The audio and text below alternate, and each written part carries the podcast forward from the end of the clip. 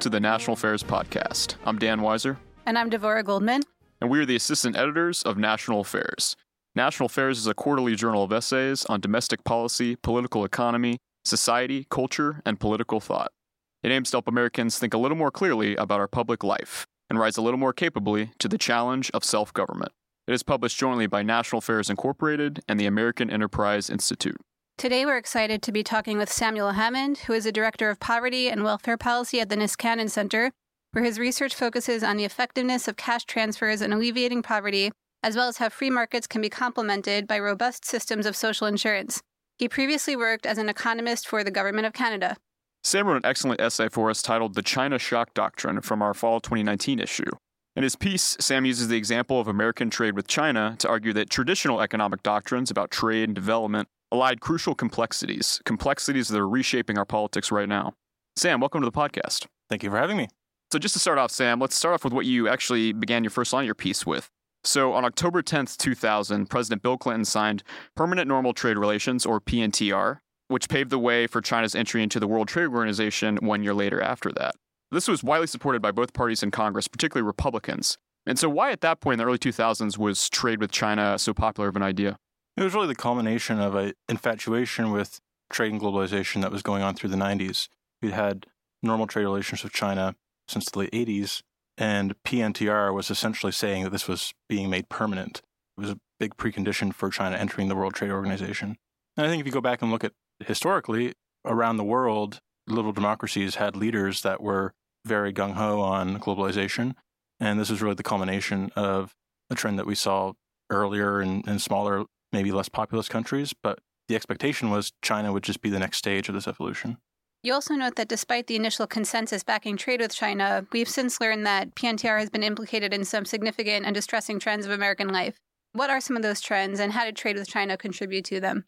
Yeah, it's striking. If you look at basically all the big trends that people talk about these days, all the, the big negatives, even rising concentration, falling labor share, specifically in this case, I discuss rural economic decline, rising urban rents, mental health and so public health problems in declining areas, including the opiate epidemic. A lot of these really kick off in the in the post 2000 era, and have all been in various forms of research been implicated with permanent normal trade relations with China and the so-called China shock, which was a, a name coined by David Autor and his co-authors, who really sort of the same way that the Anne Case and Deaton work brought to light the deaths of despair the China shock work really brought to light the massive impact of Chinese import competition on US manufacturers, something that, you know, a lot of people understood, but not quite at that scale and what the gravity of the situation was.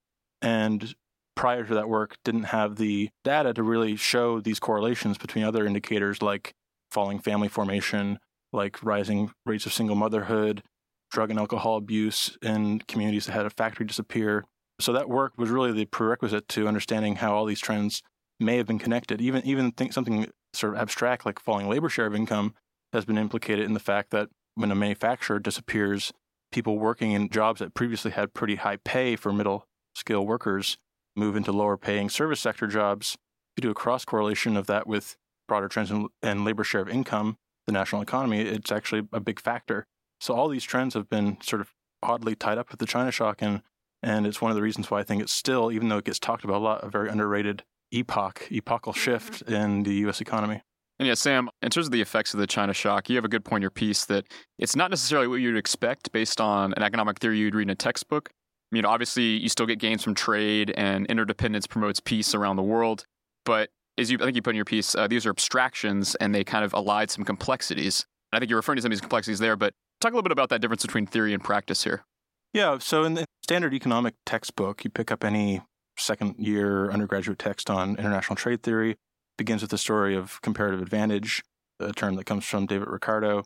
And the classic example is like guns and butter or wine and wool. It's always kind of alliterative or so. and the idea is, well, two countries, even if one country is more productive in everything because they're a more advanced economy, the opportunity cost of doing everything on your own is greater than if we specialize in trade. So, you know, one of the classic examples of this in, in, a kind of localized context is maybe a lawyer is a better secretary than any secretary they could hire, but lawyers always hire secretaries. because lawyers can do way more productive stuff litigating than if they sit behind a computer answering phone calls. So even though they have an absolute advantage, they don't have a comparative advantage in being a secretary. And in some way, that model, you know, has a lot of truth to it. So in the prior trade liberalizations, as I talk about with South Asia, countries like Bangladesh have really, you know, pretty accurately fit the standard account. I could even say that the China shock sort of fits that account as well in, in many ways, but Bangladesh to this day remains a labor intensive exporter of garments, call center workers, things that require a lot of low wage work that we don't have in the US, and our workers are better off doing things that are more productive. So that's sort of the classic case. The, the issue is, is, that, is that the complications come in, in a few ways. And I think that probably the most important way that's underestimated is just the role of political economy. That all these, you know, these economies, when economies open up to trade, they're not just like standalone private sectors that all of a sudden become merged. They also have political systems that interact with them. So in the case of something like Bangladesh, for example, being a low wage country that just, you know, overnight opens up, it didn't really impact the US as much as China because they fit into that comparative advantage. On the other hand, they've stayed relatively poor. They've fallen into what's known as the middle income trap, right? And that's partly because the interaction between the economy and the political sector. So in, in a country like Bangladesh or the Philippines or Indonesia, the elites in those countries basically broker deals with multinational corporations and, you know, getting government contracts and what have you and that sort of entrenches the incumbents, entrenches the political dynamics that keep the country sort of specialized in that low wage work. And so countries and the, middle income traps become a kind of famous thing in in economic development, and it's always discussed in terms of well, it's, it's a political economic story, but it's a political economic story that interacts with an unbalanced growth and development model, a model that says we specialize narrowly specialize in, in a particular sector and then over time that, that sector and the the elites and the executives and the the interests that underlie that sector become politically entrenched as well and then it gets very hard to break out of that path so how did china engineer what you call its meteoric rise by rejecting some conventional western advice how did it avoid that middle income trap so you know the specialization story behind comparative advantage not only does it sort of elide the political dimension it's also a static story right it's in a one-off game a lawyer should hire a secretary. But what if that secretary wants to become a lawyer one day, right? Maybe it doesn't pay for that secretary to become really good at being a secretary. Maybe they should diversify their skills, maybe take some night classes. And that's essentially, you know, in a kind of caricatured way, the way countries do break out of the middle income trap. In essence, the Ricardian story said to specialize, but the way the United States, every other developed country, and, and now China, in the past Japan, Taiwan, Korea, have become first world countries has been by diversifying. So, in a sense, it's the polar opposite of the Ricardian advice. And that's because it looks at things both in the political context and over time. Over time, you don't want to become narrowly specialized down that one path. And so you have to start investing in industries that you might not currently have any comparative advantage in. If we took the, the sort of naive comparative advantage advice and apply it to our own lives, you know, we'd all be still crawling, right? because why would we ever learn to walk? because we don't have a comparative advantage in walking. so it's kind of tautological at that point. You have to, for countries to break out and, and achieve a higher level of economic development, they have to invest in things that they haven't done before. You know, a country like China was full of fishing villages and rice fields and, and pretty meager economic production, dirt poor. You know, they didn't have cities like Shenzhen, which have become the center for electronics manufacturing and things like that. So how do, how do you get to that point? Well, it takes a lot of concerted economic planning and investment.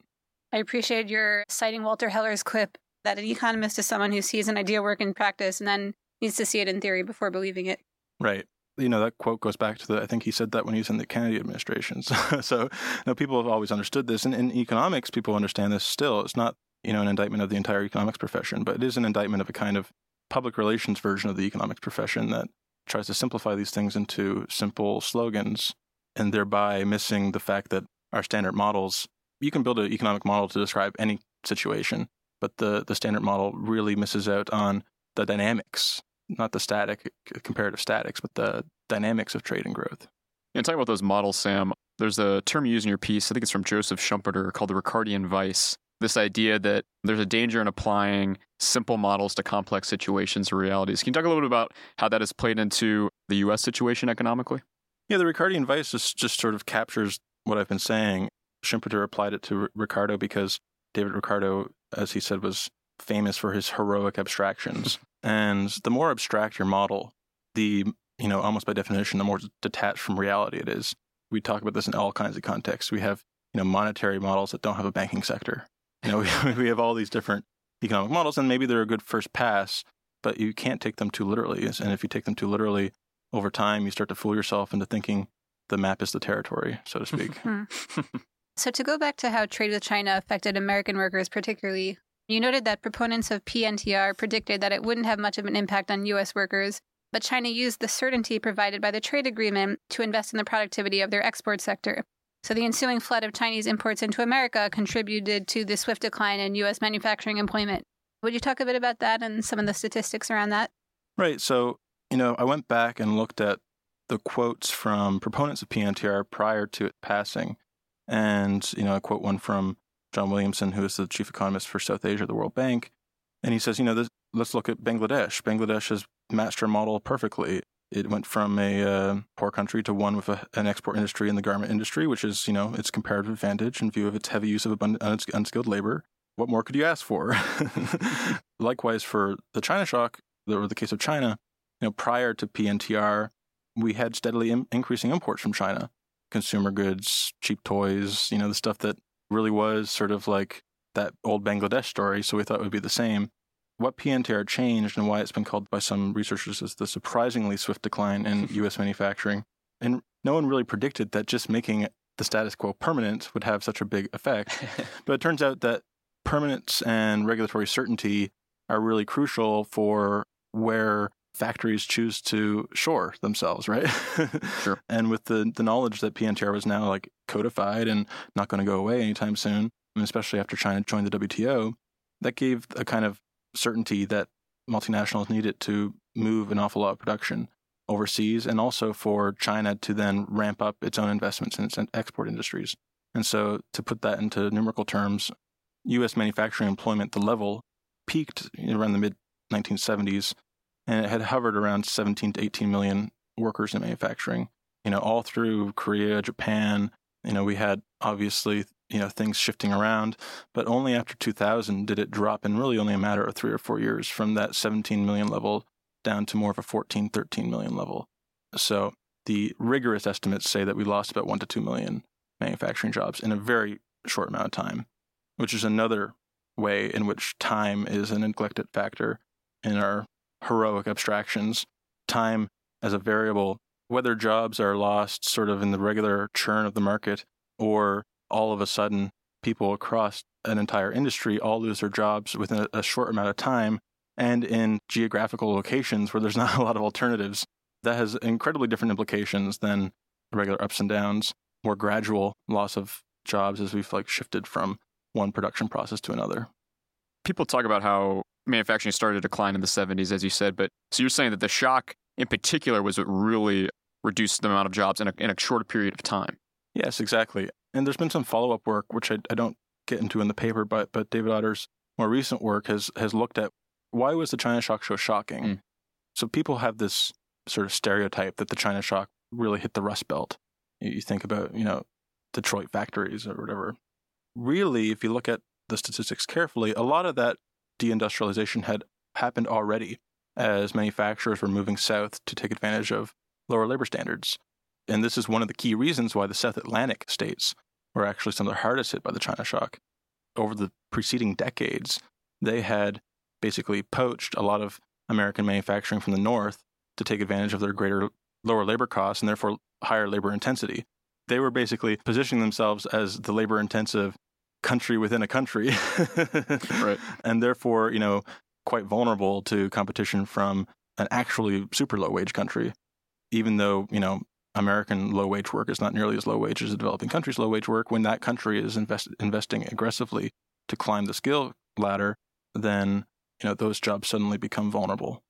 Now, speed is a factor in another sense because if you want a growing developing economy, you actually sort of you want exposure to international competition because exposure to international competition disciplines your firms, makes them invest in productivity, mm-hmm. makes them, you know, not just sit on their laurels. This is kind of the fallacy of protectionism. But the issue is that that doesn't just happen automatically.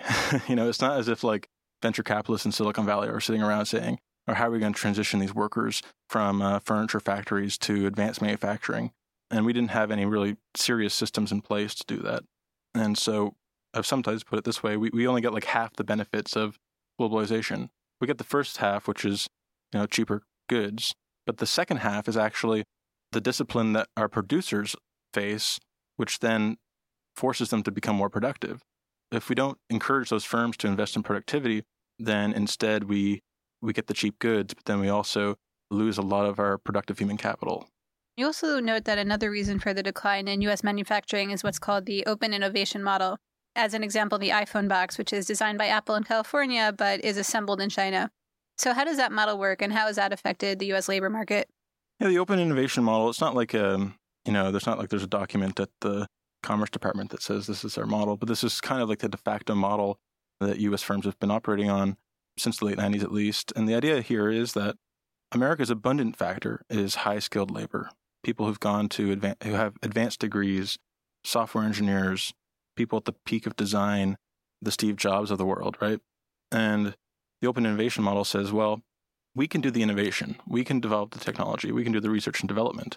And then anytime we have to get to the job of building the thing, we can do that in the lowest cost part of the world. So, you know, I call this a bit of a fallacy because it turns out that technology cycles, not just in high tech stuff, but sort of across manufacturing, really depend on a kind of symbiotic relationship between the designers and the fabricators. And when you segment the market and you take your fabricators and producers and plant them in a, in a country on the other side of the world, then you slow down the cycle because all of a sudden the people doing the actual design and specs are literally talking through translators to try to try to figure out you know why why did this batch come back broken like what exactly went wrong or to give you a really you know a simple example to give the intuition the cost of solar panels has been falling by 40% every 3 years or something like that. This is falling at an exponential rate. It's falling according to a learning by doing model right? So the more solar scales the cheaper it gets. And the solar industry spends only about 1% of its budget on R&D the reason it's getting better is because the bigger you get, the more you scale, the more you realize, hey, there's this part of this manufacturing process that we can improve and streamline and make this a little bit better. And so scaling itself has a tendency to drive lower cost and innovation that doesn't get captured necessarily in R&D. The same is true across manufacturing. If Boeing just had a bunch of designers designing planes and all the planes were being built overseas, we wouldn't capture all that other sort of intangible forms of innovation that actually make things cheaper and make us more productive. So the open innovation model, I kind of encapsulate it in a really funny speech that Tim Cook gave at the Fortune Forum in China, where he says, you know, the interviewer asked him, why don't you manufacture in America? And he says, well, you know, there's this big misconception that the reason we come to China is just because they have cheaper labor. And he says, well, that might have been true in the past, but today we come to China because of the skill. You know, you come to China because they have the world's best machine toolists, the people who can do the precision manufacturing that we need to build the iPhone.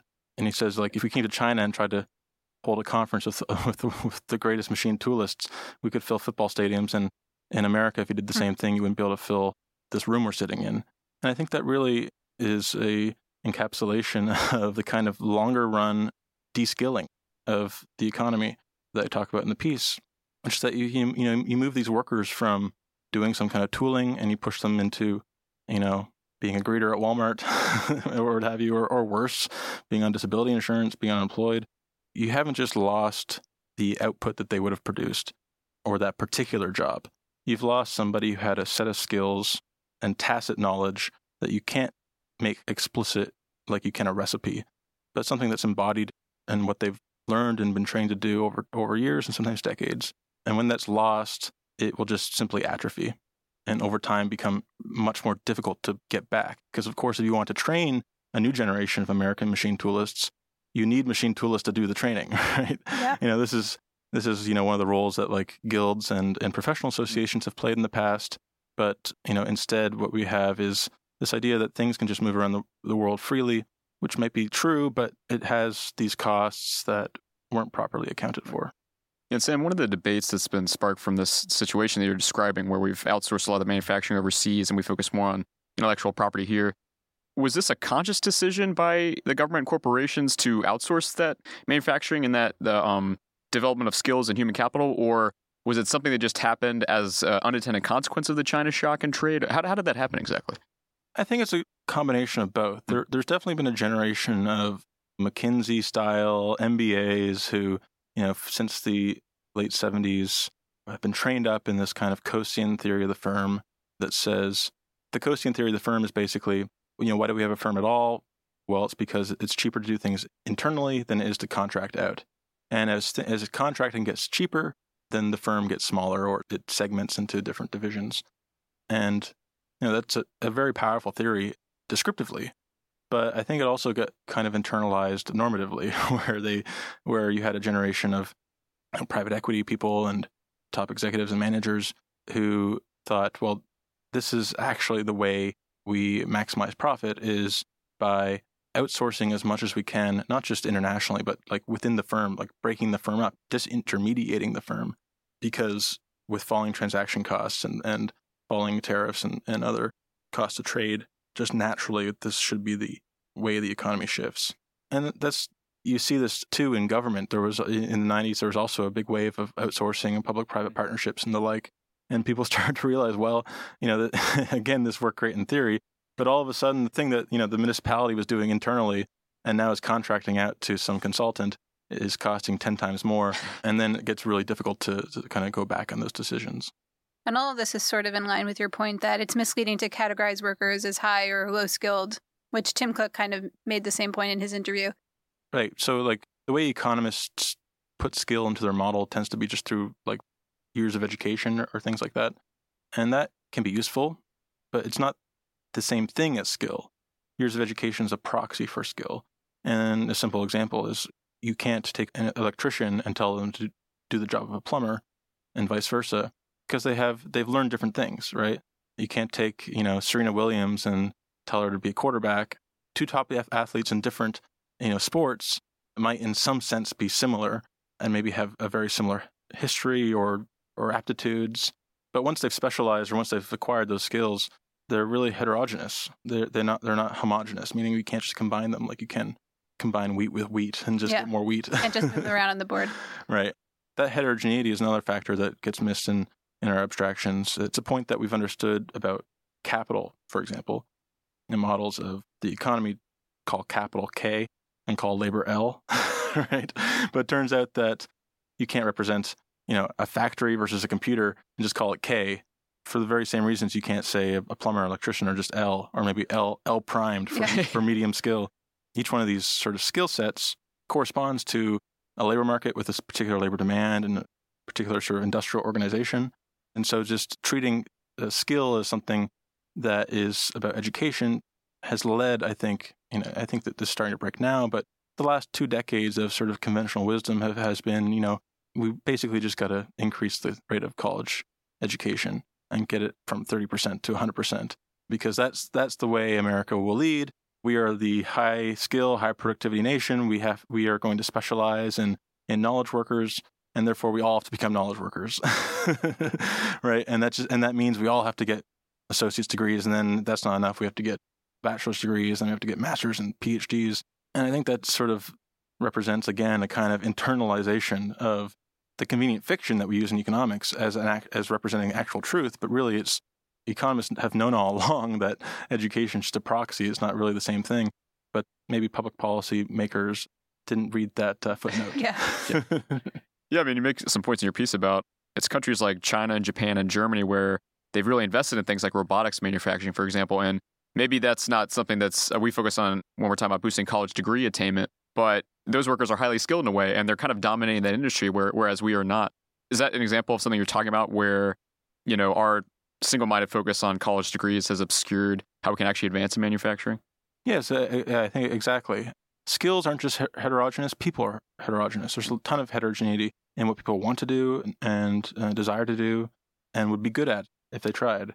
And the idea that everyone should be an economist or everyone should be a psychologist or, or what have you, you know, we'd all just be writing policy papers for each other. there has to be, there, you know, there's going to be a continuum and a really lumpy continuum it's not two dimensional. It's like so it's so high higher order dimensions of the way skills can the way you have to represent skill that you know maybe we should consider looking at countries like Switzerland and Germany that have vocational education beginning in, in high school and different tracks for kids who maybe don't want to do a regular four year degree and be burdened by debt and maybe want to get working right away. You know, in, in Switzerland, you have an option to begin an apprenticeship while you're in your final years of high school and are actually paid 20% of what a full-time employee in, in that profession would be making.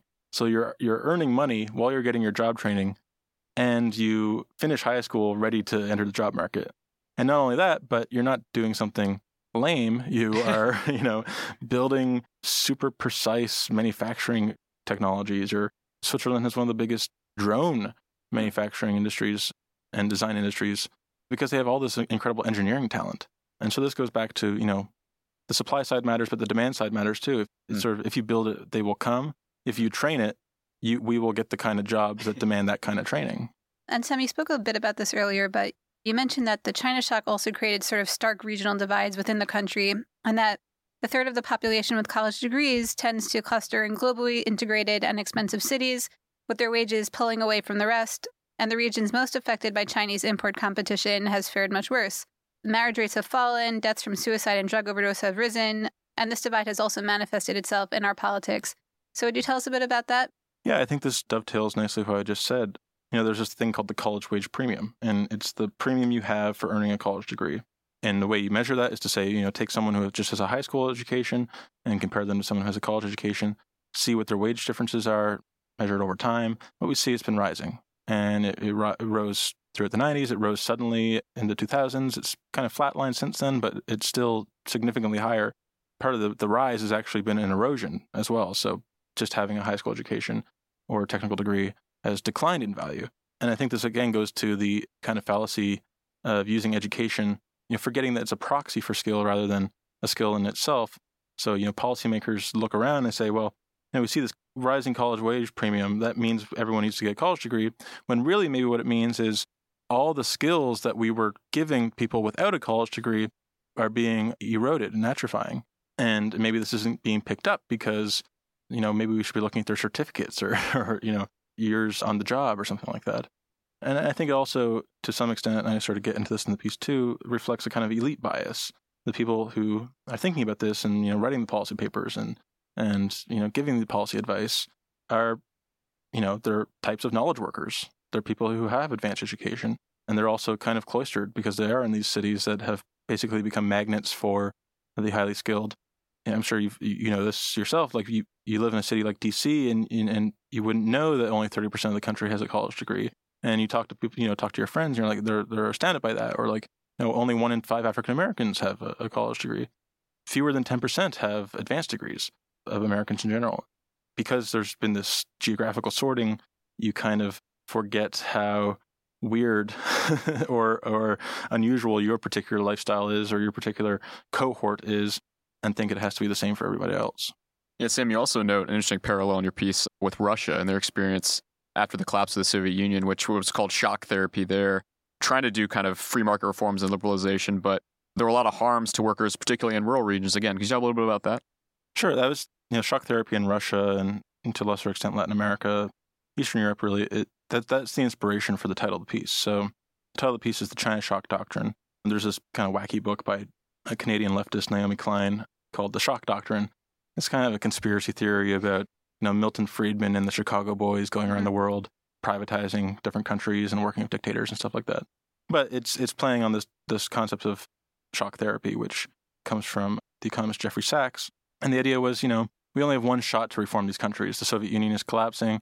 We're going to go in there. We're going to try to move as much as we can all at once. You know, we have Gorbachev on our team. and so, you know, privatize as much as you can, deregulate, end price controls, open to foreign investment. And, you know, the, the kind of provocative thing I say in the piece is that this is what happened to Russia in the, in the aftermath is kind of like a scaled up version of what we did to ourselves, mm. right? So, you know, because Russia was centrally planned for so long, they had these what were called monotown factories that sort of dotted the hinterland, these rural areas that were supported by factories that, you know, the communist commissars put there. No economic rationale for them to be there. But, you know, overnight, all of a sudden, the forces of market logic work themselves and and you get sudden you know deindustrialization and, and rural economic collapse. And what do you see? Well marriage and family breakdown. You see rising alcohol abuse. They didn't have the opiate epidemic. They had a kind of alcohol epidemic in the in the early 90s again in part because you know one of the reforms was to privatize the state liquor monopoly right so it's its own version of like the purdue pharma kind of oxycontin right. and you know obviously in the years that followed Russia experienced a kind of backlash to globalization. They became much more ethno-nationalist in a way, a sort of rediscovery of, of nationalism led to the rise of a kind of authoritarian. You know, we used to say Trump was Putin-like. Maybe I can say like that Putin is Trump-like. but you know, the, these these parallels I think aren't totally spurious. And obviously, the U.S. is in much better shape.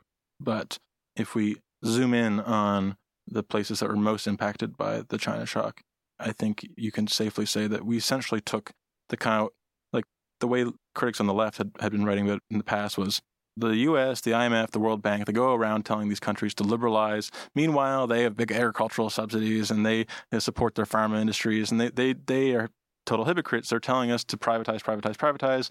Well, they have sort of national economic strategy and planning we forgot the the kind of Straussian element there. like we forgot we forgot we were being hypocrites, and we're like, oh, actually, maybe we should, you know, inflict this on ourselves, and kind of been living with the consequences. Regarding Naomi Klein's book, The Shock Doctrine, she is one of the left wing critics of you know shock therapy, the neoliberal development model. But why are many of those traditionally left wing criticisms now being lobbed by the right? What does that say about our political realignment? Yeah, it is interesting. It is really a, a realignment because if you go back to you know 1999, the big anti-globalization protests were in Seattle, and there were like leftist black bloc protesters who were you know throwing cinder blocks through Starbucks windows. And now you have you know freshman senators in the Republican Party talking about even using the word neoliberal globalism and stuff like that. And in a sense, I think it's sort of something that explains itself. You almost have to explain why that wasn't the equilibrium in the past, right? the Republican Party historically was a kind of protectionist party. And, you know, it really was what the aberration was the fact that we had this kind of small L liberal consensus throughout the Cold War era where, you know, you had, you know, the Rawlsian liberals on the left and the classical liberals on the right, but everyone was fundamentally kind of liberal.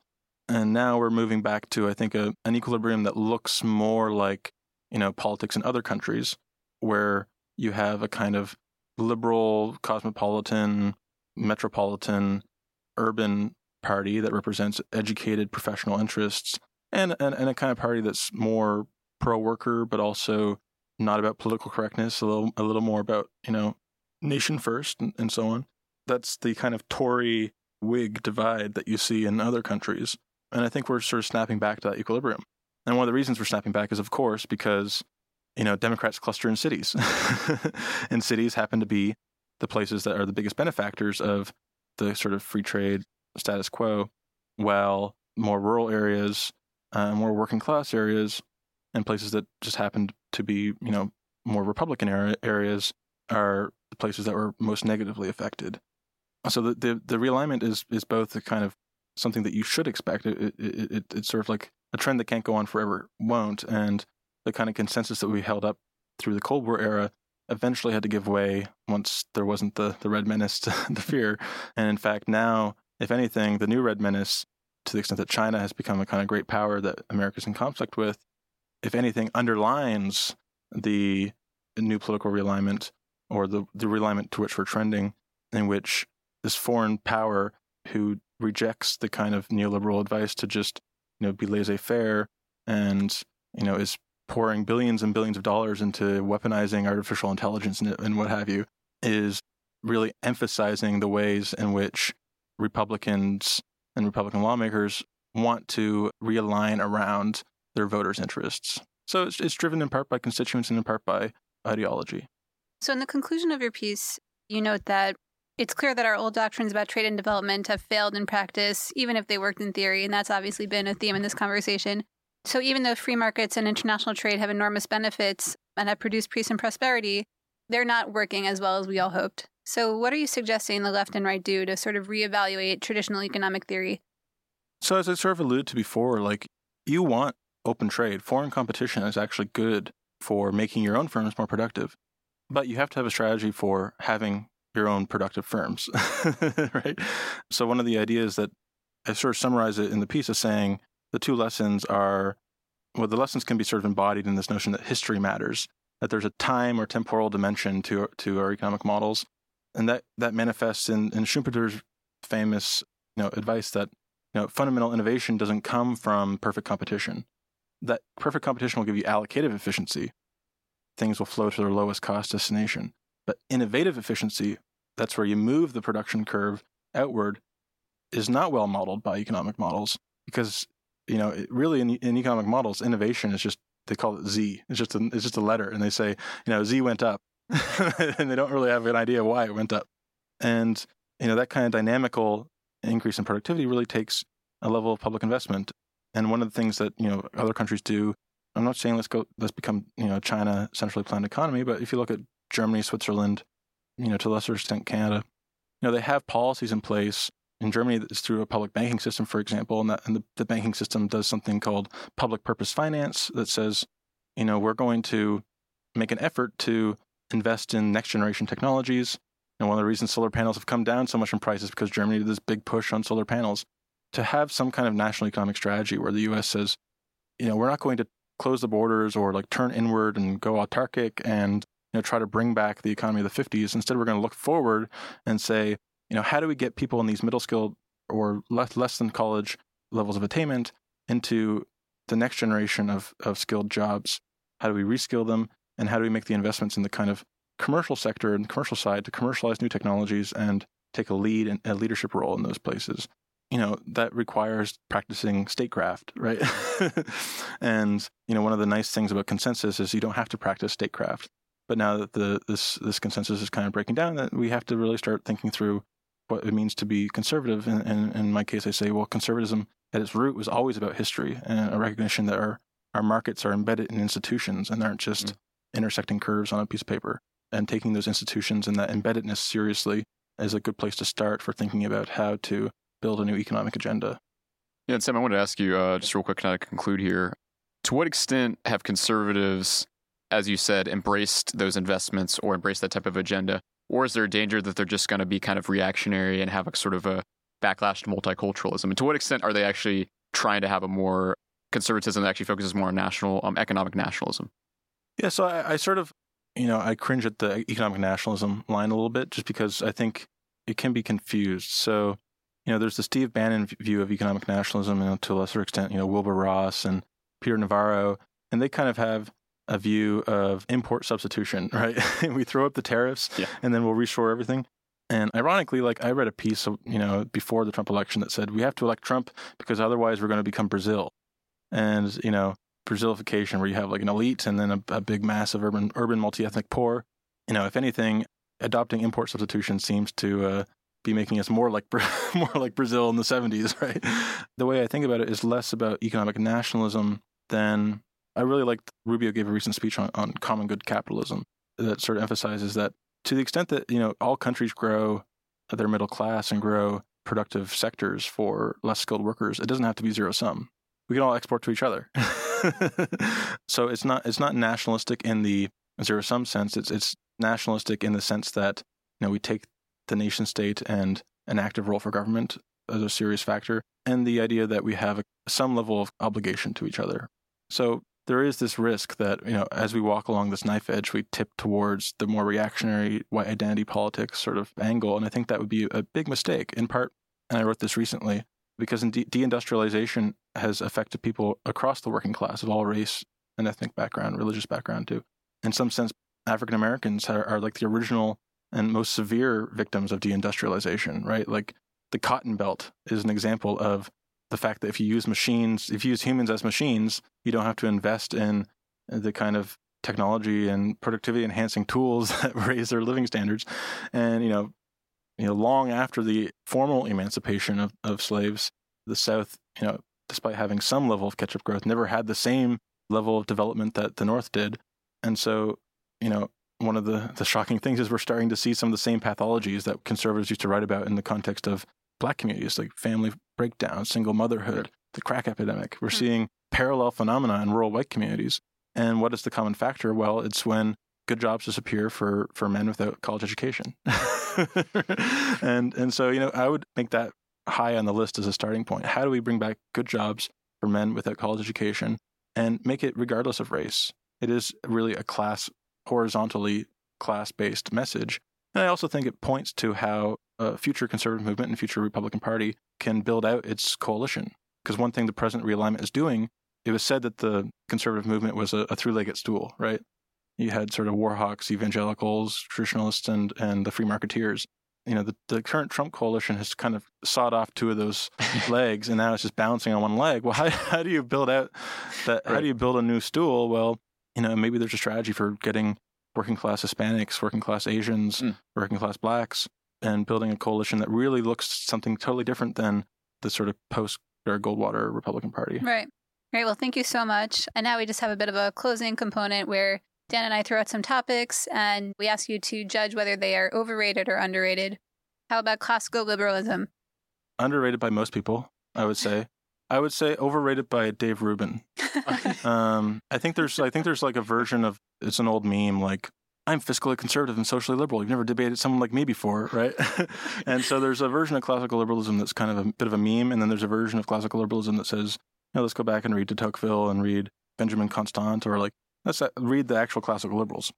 The one thing I, I will also say is there are no classical liberals today because for the same reason there are no pre-Socratics today, right? like they are they're classical because they're in the past, right? And so you're just a liberal and if you think that, you know, maybe you love Democritus, but you're not a pre-Socratic, and you might love Adam Smith, but it doesn't make you classical liberal. It makes you something. Maybe you're maybe you're a libertarian, but there are a lot of things that came after the Industrial Revolution that the classical liberals didn't anticipate, including things like the welfare state, including things like high technology. And so inevitably you're going to have some new features in your classical liberalism. And if you just if you just go back to the memes, then you're going to miss a lot. So we're all liberals now, sort of in a way. Well, I hope not. Like I think I think one of the like one of the things that classical liberalism you know, rests on, and liberalism in general rests on pluralism. Right? Liberalism is a system, a political philosophy for uniting people with different beliefs. And if we all if we're all liberals, then what are we actually compromising on? Hmm. What are the actual beliefs? Right. You know, you want actual factions. You want people with different beliefs. And at any point in history, the liberals, you know, who the John Stuart Mills, who's all they believe is liberalism, like that should be a minority of a minority because really you want people uh, who are on the left and who exactly. are on the right yeah. and and liberalism to be the thing that emerges through their through their like the settlements that they create in politics. Yeah, Sam, I'll ask you about another hot topic on the right. Nationalism. Is that underrated or overrated? I think it is vastly overrated in the present period. It's just such a confusing word. So, you know, I'm I'm a Canadian by birth and Justin Trudeau has called Canada the first post national country. And that does not mean that we're all a bunch of empty vessels.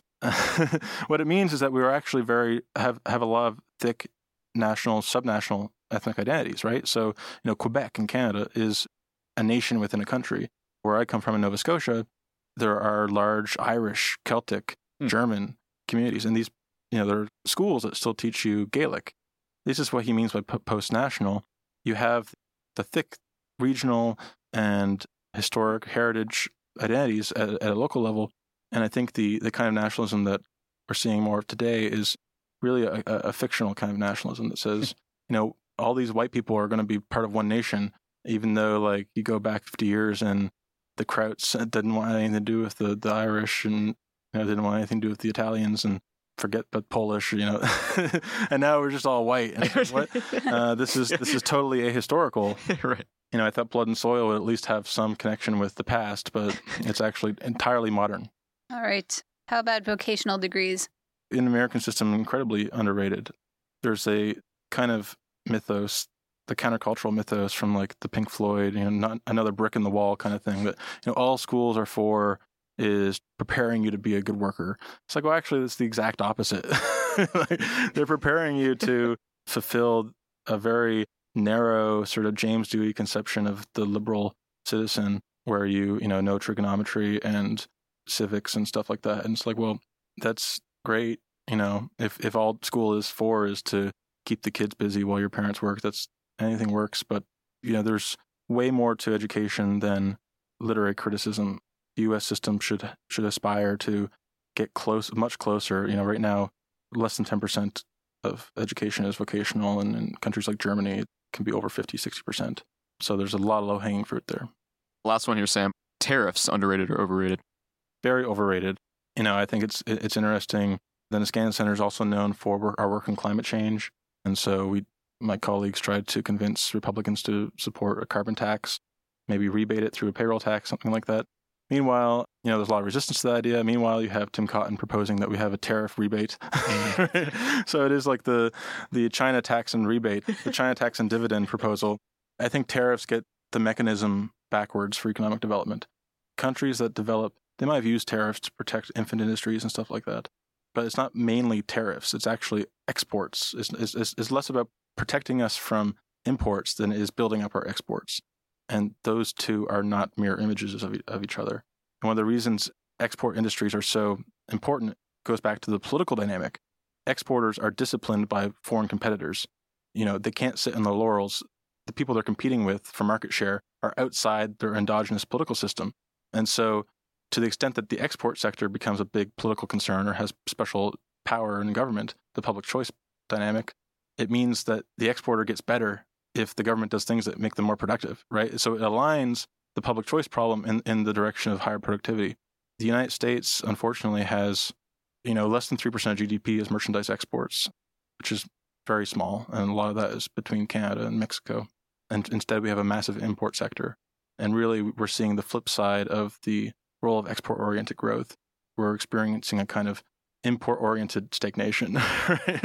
And it's not that imports are bad or consumption is bad is that you know if you want to take the the Trump tax reform for example, the big pay for was going to be the the uh, destination based cash flow tax, the border adjustment tax. Remember, that was killed because of a lobbying effort spearheaded basically by various import concerns that were concerned that the border adjustment tax would the value of the US dollar wouldn't raise as it wouldn't like in the model the border adjustment should lead to a, a total pass through and the US dollar goes up but there's a lot of skepticism that would actually work. And if the US dollar didn't go up, then of course importers would lose because the American purchasing power would fall. And so instead, we got an unfunded tax cut. and so it just goes to show that, you know, you can't look at these industries in isolation. They have mm-hmm. political implications, and tariffs do nothing to help America become like the leader in advanced manufacturing. They just benefit washing machine manufacturers. Interesting. Well, thanks so much, Sam. Uh, that was a great conversation. It's fascinating. We really appreciate you uh, coming and joining us here. Um, thank you very much. Yeah, thank you for having me. If you'd like to read Sam's essay or other articles in National Affairs, please visit our website at nationalaffairs.com and consider subscribing. In addition to a printed copy of National Affairs, subscribers obtain unlimited access to our online archives. And you can listen to more episodes of our podcast by subscribing on iTunes, Stitcher, and Ricochet. You can also follow us on Facebook and Twitter at National Affairs. Thanks for listening.